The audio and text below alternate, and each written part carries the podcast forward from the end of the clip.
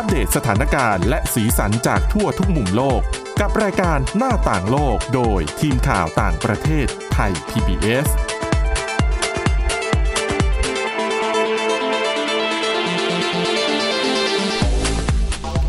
สวัสดีค่ะ คุณผู้ฟังคะต้อนรับเข้าสู่รายการหน้าต่างโลกค่ะ วันนี้นะคะก็วันจันทร์เช่นเคย เราจะนำเรื่องราวข่าวสารที่เน้น ไปยังประเด็นในอาเซียนนะคะ มาเล่ากันฟัง แล้วก็ สัปดาห์ที่แล้วนะคะ ช่วงปลายปลายสัปดาห์ก็มีประเด็นที่น่าสนใจมากๆ มีเหตุการณ์ มีกิจกรรมที่จัดขึ้นในประเทศไทยด้วย นั่นก็คือสัปดาห์ที่แล้วเนี่ยก็คือ 1 กุมภาพันธ์นะคะ ตรงกับวันครบรอบ 2 ปีที่รัฐบาลทหารที่กองทัพเมียนมาค่ะทำรัฐประหารโค่นล้ม รัฐบาลพลเรือนที่มาจากการเลือกตั้งนะคะ แล้วก็นำโดยองซานซูจีหนึ่งกุมภาพันธ์ที่ผ่านมาครบ 2 ปีพอดิบพอดี สถานการณ์เป็นอย่างไร และการชุมนุมประท้วงที่จัดขึ้นในกรุงเทพบรรยากาศเป็นยังไง ไปติดตามฟังจากคุณชลันทรโยธาสมุทรเธอเดินทางไปทำข่าวที่นั่นด้วยตัวเองนะคะ แล้วก็ดิฉันสวรักษ์จากวิวัฒนากุลค่ะ สวัสดีค่ะ ค่ะ ก็หลักๆเนาะก็ต้องจัดที่ไหนหน้าสถานเอกอัครราชทูตเมียนมาค่ะ ตรงถนนสาทรก็ในไทยเนี่ยจริงๆว่าในไทยไม่เฉพาะกรุงเทพแล้วกันมีหลายค่ะกิจกรรมทั้งในกรุงเทพเองที่ เชียงใหม่เอง แต่ว่าในกรุงเทพเนี่ยมีไม่ต่ำกว่าห้าห้ากิจกรรมเป็นอย่างต่ำแต่ว่าค่ะดิฉันไปได้แค่สองนะคะ ไม่ไหว ก็เช้าเช้าๆเนี่ยมีการจัดเอ่อรวมตัวชาวเมียนมาในไทยเนี่ยที่หน้าสถานเอกอัครราชทูตอืมเมียนมาประจำประเทศไทยที่ค่ะสาทรนะคะ ซึ่งที่ตรงเนี้ยก็จะเป็นเรียกได้ว่าเป็นสถานที่หลักๆแหละเวแล้ลาวถ้าเป็นที่ประจำถ้ามีเหตุการณ์ใช่อะไรแบบเนี้ยเขาก็จะไปรวมตัวกันที่นั่น แต่ว่าก็สถานทูตปิดนะคะ ไม่ไม่ได้เปิดไม่ได้มีการออกมาค่ะเอ่อยื่นหนังสืออะไรไม่มีนะสถานทูตก็จะเป็นการไปแสดงเชิงสัญญลักษณ์ต่างอืมๆก็เหตุการณ์เนี่ยเริ่มตั้งแต่ 11 โมงก็ทำเป็นมาค่อนข้างเยอะนะคะที่ฉันก็ยังไม่ตีจำนวนคนแล้วกันแต่ แต่โดยรวมๆเนี่ยน่าจะประมาณร้อยถึงสองร้อยคน ที่หน้าสถานหทูตเนี่ยนะสถถือว่าเยอะมากนะคะถือว่าเยอะค่ะ ก็มีกำลังเจ้าหน้าที่ตำรวจไปอืมรักษาความปลอดภัยอยู่นะคะเอ่อ ก็มีกิจกรรมตั้งแต่เขาก็เริ่มต้นด้วยตะโกนแสดงความไม่พอใจประนามรัฐบาลทหารแล้วก็ย้ำว่าจะต่อสู้ไปจนกว่าจะได้รับชัยชนะนะคะ หลาย ๆ คนอาจจะได้ยินเวลาตามข่าว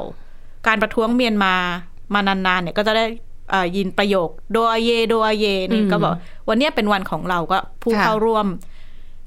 กิจกรรมก็มีการตะโกน แล้วก็มีการแสดง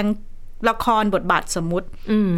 เป็นกลุ่มนักศึกษานะคะ ว่าแสดงให้เห็นว่าเอ่อที่เมียนมาเนี่ยเวลาประชาชนถูกทหารทำร้ายปราบปรามเนี่ยทำยังไง ก็มีการแสดงละครบทบาทสมมุติอยู่หน้าสถานทูตนะคะเอ่อประนามกองทัพมีการอ่านแถลงการณ์เป็นภาษาเมียนมานะคะ ก็เป็นแถลงการณ์ที่เล่าถึงเรื่องราวที่เกิดขึ้นตลอดสองปีที่ผ่านมา แล้วก็ระบุว่าไม่อยากให้การต่อสู้ครั้งเนี้ยจะต้องไปซ้ำรอยเหตุการณ์ 8888อืมเขาพูดอันนี้หมายถึงว่า เมื่อเมื่อย้อนไปปี 1988 ถ้าคนตามสถานการณ์ในเมียนมาเนี่ยค่ะการประท้วงครั้งนั้นเนี่ย ไม่ได้ยืดยาวอืมเท่าเท่าเท่าเท่าครั้งนี้นะคะ ก็คือค่ะออกมาประท้วง ไม่กี่วันอะกองทัพก็คือเข้าไปปราบปรามอย่างรุนแรงอืมผู้คนก็ต้องหลบหนีค่ะข้ามไพแดนมาอยู่ไทยบ้างอะไรบ้างนะคะเอ่อ ผู้ผู้ต้องทำเป็นมาเนี่ยต้องก็ออกมาประกาศว่าเหตุการณ์จะไม่ซ้ำรอย แล้วเขาก็ประกาศว่าประชาชนเนี่ยจะต้องชนะก็เป็นการแสดงท่าที ซึ่งการจัดงานครั้งนี้ผู้ที่เป็นหัวเป็นเป็นแกนนำแกนนำสำคัญเนี่ยก็จัดารเรียกตัวเองว่ากลุ่ม Bright Future นะคะค่ะเขาก็ออกมาเรียกร้องให้ไทยแล้วก็นานาชาติเนี่ยให้มายืนเคียงข้างข้างเดียวกันกับ NUG หรือว่ารัฐบาลเงา รัฐบาลเอกภาพแห่งชาติเมียนมา ดิฉันก็ได้พูดคุยกับคุณสุรัตน์กีรีนะคะ ก็เป็นผู้นำกลุ่ม Bright Future ค่ะอันนี้ยี่อันนี้แค่ยี่สิบสามสิบวิค่ะ แต่ปล่อยเสียงทั้งหมดอะสามคนสามคนเรารวมกันสองนาที ฉะนั้นเราก็เหลือยี่สิบสามเนาะโอเค ต่อเลยเนาะค่ะสามสองหนึ่งดิฉันก็ได้ไปเดินพูดคุยนะคะ กับคนที่มาร่วมประท้วง หลาย ๆ คนเนี่ยเป็นชาวเมียนมาที่อยู่ในไทยนานๆแล้วก็พูดภาษาไทยได้นะคะ อยู่มานานทำงานมานานก็บอกว่าสถานการณ์ในเมียนมาเนี่ย ตอนเนี้ยน่ากังวล แล้วก็ดูคล้าย ๆ กับจะไม่มีความหวังแล้วสำหรับคนคนชาวเมียนมาที่มาอยู่ในนี้บอกว่า โดยเฉพาะอย่างยิ่งกลุ่มคนรุ่นใหม่ในเมียนมาที่หลาย ๆ คนก็ออกนอกประเทศลี้ภัยออกมาอืมหรือว่าจำนวนมากทีนี้ก็เผชิญกับการถูกปรับปรามจำคุกต่าง ๆ ก็ดิฉันก็ได้คุยกับคุณตินตินไข่นะคะ ชาวเมียนมาที่อยู่ในไทย เล่าให้ฟังถึงการมองสถานการณ์ในเมียนมาแล้วก็อนาคตประเทศของเขาค่ะ ไม่ใช่เขาโกงอะค่ะพวกเรายอมไม่ได้ ประชาชนที่ไปอยู่เมืองไทยหรือว่าอยู่เมืองนอกประชาชนเขายอมรับกันไม่ได้เขาไปใช้ลักษณะที่แบบโกงกันอะถ้าตอนนี้เราประเทศพม่านี่แบบว่าล้มล้มเหลวกันมากจริงๆ ประชาชนที่แบบลำบากกันมากๆเราก็เลยยอมกันไม่ได้ หลังจากเสร็จสิ้นการทำกิจกรรมหน้าสถานทูตเมียนมาประจำประเทศไทยนะคะก็มีการย้ายไปทำกิจกรรมที่หน้า UN หน้าอาคารขององค์การสหประชาชาติค่ะในในกรุงเทพอะนะคะเอ่อที่หน้า UN เป็นการยื่นหนังสือให้กับ UNHCR หรือว่าหน่วยงานด้านสิทธิมนุษยชนของ UN นะคะอืมตัวหนังสือประเด็นที่เรียกร้องต่อ UN เนี่ยก็เป็นสองข้อหลักๆ ก็คือ ในฐานะเมียนมาเป็นสมาชิกของ UN ให้มีการเอ่อดำเนินการกดดันกับประเทศสมาชิกเนี่ยให้ให้เมียนมายุติ การใช้ความรุนแรงในประเทศทุกรูปแบบทันที แล้วก็อีกหนึ่งข้อก็คือ เรียกร้องให้มีการปล่อยตัวนักโทษการเมืองเมียนมารวมถึงองซานซูจี อดีตที่ปรึกษาแห่งรัฐเมียนมานะคะที่นี่ก็มีการแสดงละครเชิงเสียดสีเหมือนกัน แต่ว่าค่ะเปลี่ยนเนื้อหานะคะ ก็จะเป็นเสียดสีท่าทีนานาชาติอืม ไม่ว่าจะเป็น UN เอ่อจีนสหรัฐต่างๆ เนี่ย ว่าที่คนเมียนมาเขาบอกว่าตอนเนี้ย สถานการณ์ในเมียนมาเหมือนเหมือนว่าทั่วโลกจะลืมอืมค่ะสื่อต่างประเทศเนี่ยก็เรียกเมียนมาว่าเป็นเอ่อสงครามที่ถูกลืม เพราะว่าอืมมันเกิดเหตุหลาย ๆ อย่างในประเทศ เมียนมาเองก็อาจจะรู้สึกว่าไม่ค่อยมีใครสนใจท่ามกลางที่สถานการณ์ความรุนแรงมันก็ยังคงเกิดขึ้นต่อเนื่องนะคะ ทีนี้น่าสนใจว่า ไม่ใช่เฉพาะชาวเมียนมาที่ไปร่วมประชุมเออร่วมกิจกรรมครั้งนี้นะคะ ดิฉันก็ได้เจอกับผู้แทนของกลุ่มชาวโรฮิงญาเขาไปคนเดียวเหรอคะดิฉันก็ถามว่าเอ๊ะมีกลุ่มชาวโรฮิงญามาแล้วเขาบอกว่าค่ะที่เหลือเนี่ยไม่กล้ามา เพราะว่าอาจจะต่างกันสักหน่อยคือชาวโรฮิงญาในไทยเนี่ยส่วนใหญ่ก็จะเข้ามาอย่าง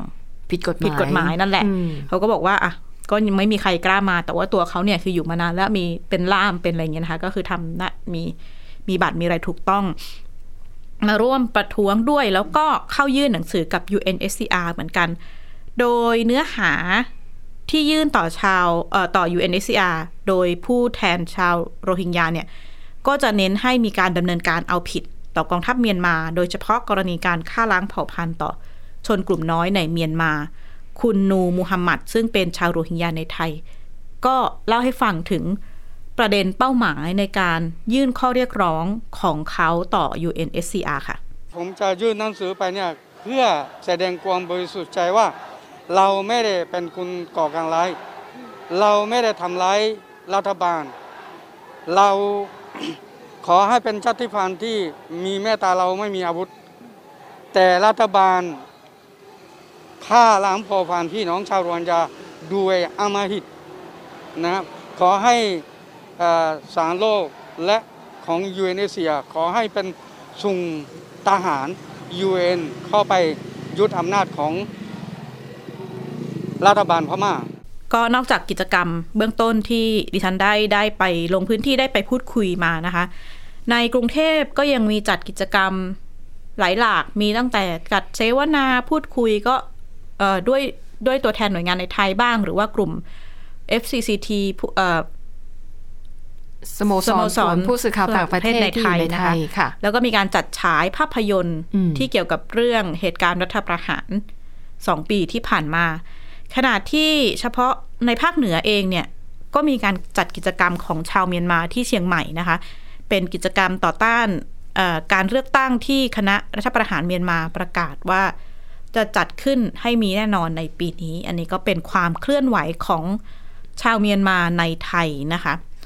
ขณะที่ที่เมียนมาเองค่ะ เงียบ เพราะว่ามีเขาการเป็นการปฏิวัติเงียบใช่ไหมค่ะประท้วงเงียบนะคะค่ะก็ให้ผู้คนอยู่บ้านไม่ออกมาใช้ชีวิตบนท้องถนนก็เป็นการแสดงออกอืมเชิงสัญญลักษณ์อย่างหนึ่ง เพราะว่าแน่นอนแหละที่เมียนมาการจะออกมาประท้วงต่อต้านแสดงอะไรชัดเจนเนี่ย ก็เสี่ยงต่อชีวิไม่ตปลอดภัยนะคะ ก็เป็นการ เคลื่อนไหว เรียกได้ว่า silent strike ที่ที่ที่เมียนมาเกิดขึ้น ขณะที่ในหลาย ๆ ประเทศ กลุ่มชาวเมียนมาที่ไปอยู่ก็ออกมาจัดกิจกรรมมากมายค่ะไม่ว่าจะเป็นการจัดการรวมตัวหน้าทำเนียบขาวที่สหรัฐนะคะ ที่ญี่ปุ่นก็มีชุมชนชาวเมียนมาออกมาเคลื่อนไหวที่เกาหลีใต้ก็ตามหรือออสเตรเลียเนี่ยก็ได้เห็นการออกมาเคลื่อนไหวอีกครั้งในการเรียกร้อง ให้มีการ ประนามกองทัพเมียนมาแล้วก็ขอให้นานาชาติเนี่ยช่วยเหลือชาวเมียนมานะคะ แต่หลายคนอาจถามว่า เอ๊ะ สถานการณ์ในเมียนมามัน ตอนนี้มันเป็นยังไงค่ะเพราะว่าแทบจะไม่มีข่าวเลยคือภาพหาน้อยมากเราเป็นนักข่าวเองเวลาเราจะอืมตามประเด็นในเมียนมาก็โอ้โหแทบจะไม่มีภาพข่าวเลยทีเดียวค่ะเพราะว่าการเข้าไปทำข่าวค่อนข้างยากนะคะแต่ว่าล่าสุดของ Sky News เนี่ย อันนี้ก็ ได้รับอนุญาตจากกองทัพเมียนมาอืมเข้าไปค่ะถ่ายทำเป็นประมาณสักช่วงมกรานะคะ ก็เป็นภาพในกรุงเนปิดอร์ในย่างกุ้ง บรรยากาศเงียบๆนะคะ ไม่ได้มีการออกมาประท้วงอะไร เพราะว่าอย่างที่บอกว่าการออกมาแสดงท่าทีชัดเจนเนี่ย ไม่ได้แน่นอนนะคะ มีการเล่าว่าการควบคุมการเดินทางในเมียนมาเนี่ย เข้มข้นมากขึ้นค่ะถ้าหลาย ๆ คนจำได้หลังการทำรัฐประหารใหม่ ๆ เนี่ย ชาวเมียนมาจำนวนมากเลย ไปสัก ข้อค่ะความ ต่อต้านรัฐประหารสนับสนุนองซานซูจี ตอนนี้ถ้าใครจะต้องการเดินทางหรือใช้ชีวิตตามปกติเนี่ยจะต้องไปลบรอยสัก เพราะว่าอืมไม่งั้นก็คือจะโดนตรวจโดนอืมติดตามอย่างจริงจังนะคะค่ะแต่ว่านี่ก็คือบรรยากาศในในเมืองใหญ่ มีข้อมูลว่ากองทัพเมียนมาเนี่ยก็ไม่ได้ควบคุมเมียนมาทั้งประเทศ โดยเฉพาะในพื้นที่ของชนกลุ่มน้อย ตามแนวชายแดนเนี่ยค่ะ ก็จะเป็นลักษณะปฏิบัติการสงครามกองโจรระหว่างกองทัพกับกลุ่ม PDF หรือว่ากลุ่มกองกำลังต่อต้านรัฐประหารนะคะ เกิดขึ้นอย่างต่อเนื่อง ทีนี้กองทัพเองเนี่ยก็ต้องการจะเข้าไปยึดพื้นที่ที่กลุ่มต่อต้าน หรือว่ากองกำลังชนกลุ่มน้อย ตั้งกองกำลังอยู่ เมื่อก่อนนี้อาจจะเป็นการเข้าไปโดยทาง ทางบกก็คือทำนาวเอากองทัพเนี่ยเข้าไป ก็เป็นทหารปราบปรามเดินเท้าเข้าไป เดินเท้าเข้าไปแต่ว่า ก็เจอปัญหาว่ากองทัพเองก็เสียกำลังพลเยอะ เพราะว่าเขาก็ใช้วิธีการวางระเบิดต่างอืมๆขณะนี้เราก็เลยได้เห็นภาพใช้อาวุธหนักมากขึ้นนะคะค่ะใช้เครื่องบินรบ เข้าไปโจมตียิงหมู่บ้านต่างๆ ที่คาดว่าเป็นพื้นที่ของชนกลุ่มน้อยกองกำลังติดอาวุธต่างๆ กรณีล่าสุดก็ได้ได้ทราบข่าวที่เมื่อสักปีที่แล้วก็เป็นงานยิงพื้นที่โรงเรียน ที่มีนักเรียนประมาณ 200 คนเนี่ยแล้วก็มีเด็กเสียชีวิตจำนวนมากนะคะค่ะนี่ก็เป็นสถานการณ์ความไม่สงบที่เกิดขึ้นในเมียนมาที่ยังคง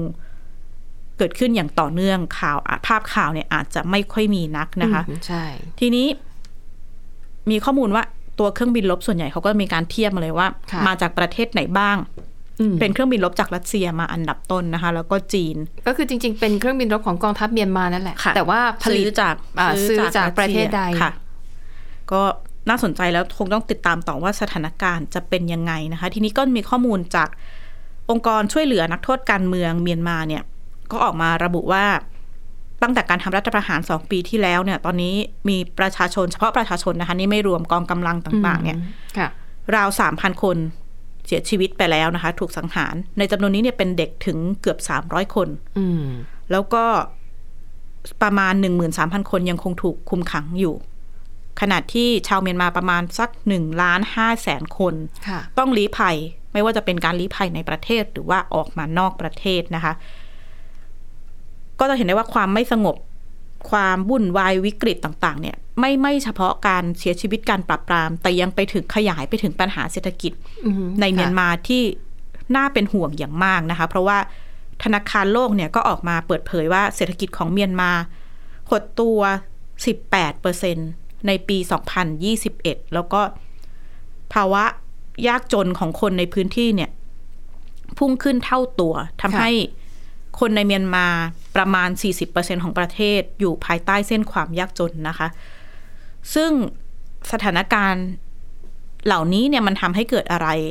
ได้เห็นภาพการขยายตัวของ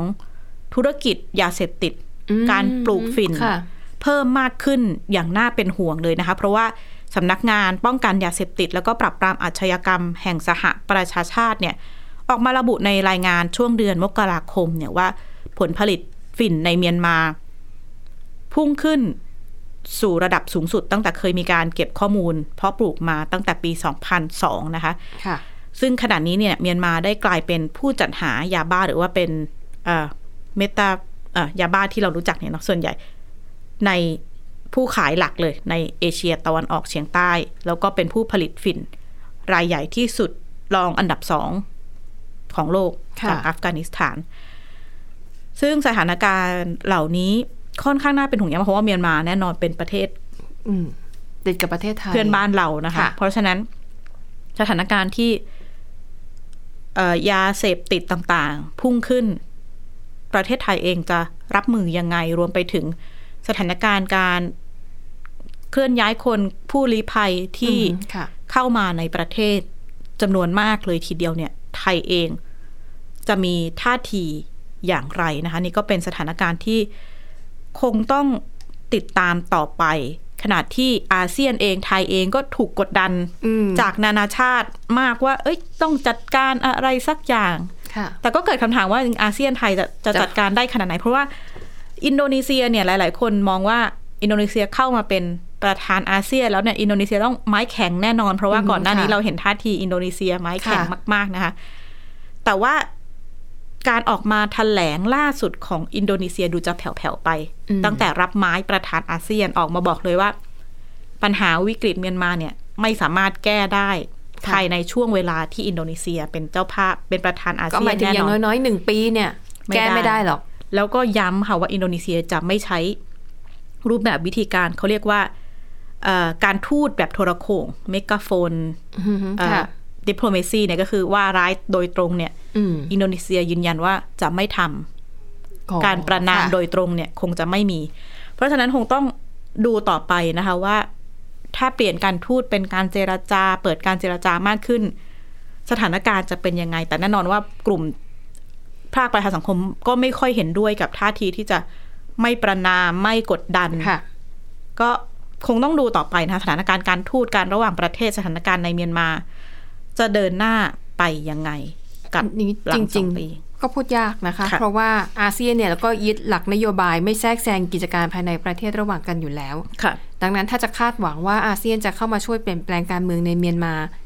มันเป็นไปไม่ได้อยู่แล้วนะคะ หลายคนบอกว่าค่ะการเปลี่ยนแปลงมันต้องเกิดขึ้นจากภายใน แต่ว่าภายในก็หมายถึงประชาชนชาวเมียนมา แต่ว่าตอนนี้ก็อ่อนเปลี้ยกันเหลือเกิน ดิฉันก็ได้คุยกับผู้เชี่ยวชาญนะคะอาจารย์ก็ประเมินว่า การจะคุยขันมาคุยกันระหว่างสองอืมฝ่ายเนี่ยค่อนข้างยาก เพราะค่ะว่า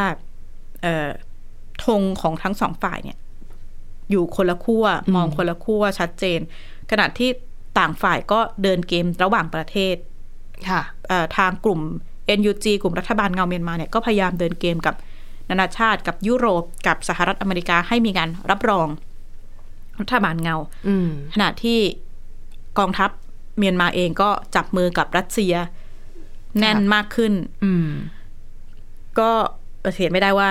ปัญหาในประเทศมันก็จะขยายไปเกี่ยวพันกับวิกฤตการเมืองระหว่างประเทศแล้วก็คงต้อง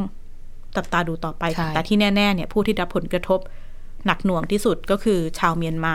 ในประเทศหรือกลุ่มที่ค่ะอยู่ไม่ได้แล้วก็ต้อง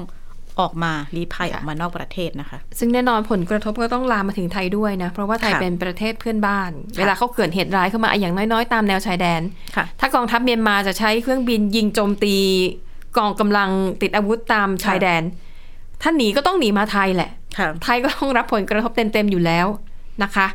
อะนั่นก็เป็นเรื่องราวสองปีนะคะวาระการทำรัฐประหารในเมียนมาค่ะ แล้วก็ไม่รู้จะเป็นแบบนี้ไปอีกเท่าไหร่ แถมในการเลือกตั้งที่บอกว่าจะจัดในปีเนี้ยหลายฝ่ายก็ตั้งเป้าไว้แล้วว่าคงจะไม่โปร่งใส เพราะว่าก็รัฐบาลทหารเป็นผู้นำประเทศคงจะวางกฎกติกาที่เอื้อประโยชน์ให้กับตัวเองไม่น้อย ใช่ค่ะ ก็ประกาศกฎกติกามาแล้วนะคะ แล้วก็นักวิเคราะห์ก็มองว่าทางรัฐบาลทหารไม่แคร์หรอกว่าถ้าจะไม่ได้จัดได้ทั้งประเทศค่ะเขาก็จะจัดเฉพาะในพื้นที่ที่จัดได้ ไม่ว่าจะเป็นอืมเมืองใหญ่พื้นที่ต่างๆ ที่อยู่ภายใต้การควบคุมของค่ะรัฐบาล ก็จัดเฉพาะในพื้นที่เหล่านั้นแล้วค่อยๆ ขยายหรือเคลื่อนต่อไปในพื้นที่ที่เพราะว่าเข้าไปได้อนาคค่ะตค่ะ นักวิเคราะห์บอกว่าสิ่งที่รัฐบาลทหารเมียนมาหรือกองทัพเมียนมาต้องการในเวลาเนี้ยคือความชอบธรรมค่ะทำยังไงก็ได้ให้ตัวเองมีความชอบธรรมแล้วทีนี้ก็จะสามารถถ้าอย่างน้อยชนะเลือกตั้งค่ะ อาจจะเฉเฉพาะเออชนะ เฉพาะในเขตที่ที่ตัวเองปูทางไว้ แต่อย่างน้อยก็สามารถเอาชัยชนะจากการเลือกตั้งเนี่ย ไปเคลมกับประชาคมโลกได้ค่ะ ว่าก็ฉันมาจากการเลือกตั้งไงอืมเธอยอมรับฉันได้แล้วณเวลานี้อะไรแบบเนี้ย ต้องรอดูการเลือกตั้งเมียนมาจะเป็นยังไงค่ะกฎกติกาจะแปลกประหลาดแค่ไหนค่ะนะคะอะไปต่อกันที่อีกเรื่องหนึ่งนะคะ เกี่ยวข้องกับอาเซียนเหมือนกันค่ะ เป็นเรื่องราวเกี่ยวกับชาวจีน ก็ทราบกันดีนะคะ ว่าตั้งแต่วันที่ 8 มกราคมที่ผ่านมา รัฐบาลจีน เปิดทางให้การเดินทางเขาออกนอกประเทศเนี่ยมันทำได้ง่ายขึ้นนะคะค่ะแล้วก็มีรายงานข่าวนะคะจาก South China Morning Post ค่ะเขาพบว่ามีชาวจีนที่มีฐานะจำนวนมากนะคะ สนใจที่จะย้ายมาอยู่ในอาเซียน ซึ่งประเทศที่เป็นจุดหมายปลายทางเนี่ยหนึ่งหนึ่งเออท็อปทรีหนึ่งในสามค่ะอันดับแรกมีประเทศไทยรวมอยู่ด้วยนะคะเขาบอกว่า หลังจากจีนเปิดประเทศอย่างเป็นทางการเมื่อวันที่ 8 มกราคมที่ผ่านมา มีชาวจีนจำนวนมากค่ะ เริ่มติดต่อนายหน้าบริษัทอสังหาริมทรัพย์ในหลายประเทศ ซึ่งรวมถึงไทย สิงคโปร์ และมาเลเซียนะคะค่ะรวมถึงมีการติดต่อในหน้าที่ช่วยดำเนินการด้านการอพยพย้ายถิ่นฐานคือจะมาปักหลักอยู่ในประเทศเหล่านี้ ได้รับการติดต่อจากชาวจีนที่มีฐานะดีเพิ่มมากขึ้นนะคะ แล้วก็ คนจีนที่ต้องการมาอยู่เนี่ย ส่วนใหญ่เออคนจำนวนหนึ่งต้องการมาอยู่แบบปักหลักมาอยู่ในไทยเลย หรือมาพักผ่อนมาพำนักในระยะยาวๆนะคะ เหตุผลเนี่ยเบื้องต้นนะคะเขาบอกว่า คนจีนเนี่ยหลังจากที่ต้องใช้ชีวิตอยู่ภายใต้มาตรการคุมเข้มโควิด -19 นานเกือบเกือบสามปีเนี่ยค่ะรู้สึกว่าไม่ถ้าเลือกได้เนี่ยย้ายออกมาอยู่ต่างประเทศดีกว่าเพ ราะถ้าอยู่ในจีนก็ไม่รู้ว่าจะเจออะไรอีก เกิดในอนาคตมีเหตุการณ์ในลักษณะเดียวกัน แล้วต้องถูกกลับไปใช้มาตรการปิดเมือง ห้ามเข้า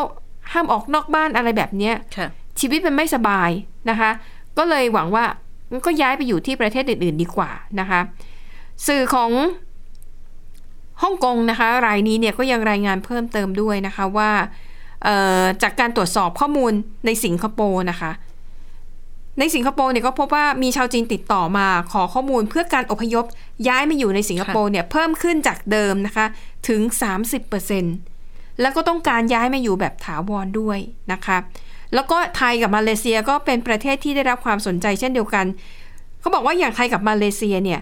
มีการออกวีซ่าระยะยาวสำหรับชาวต่างชาติที่ต้องการเข้ามาอาศัยอยู่ แล้วก็ให้สิทธิ์ในการซื้ออสังหาริมทรัพย์ อย่างมาเลเซียเนี่ยเขาให้สิทธิ์ นะคะ แล้วก็อย่างประเทศไทยเนี่ยแล้วก็มีสิทธิ์ในการขอวีซ่าระยะยาวได้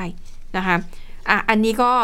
เรียกว่าเป็นเทรนด์ที่น่าสนใจค่ะแต่อย่างที่บอกว่าในเมืองไทยเนี่ย ถ้าหากมีคนจีนเข้ามาเยอะๆ มันก็อาจจะทำให้นึกถึงปัญหาที่เรากำลังเผชิญอยู่ในตอนนี้อืมทุนจีนสีเทาอะไรแบบเนี้ยค่ะนะคะอะอันนี้ก็เป็นเป็นเทรนด์ก็เอามาเล่าสู่กันฟังนะคะ จากนี้เราคงจะได้เห็นชาวจีน เข้ามาอยู่ในเมืองไทยมากขึ้น ทั้งมาแบบท่องเที่ยวระยะสั้นค่ะแล้วก็มาพำนักอยู่แบบยาวๆนะคะ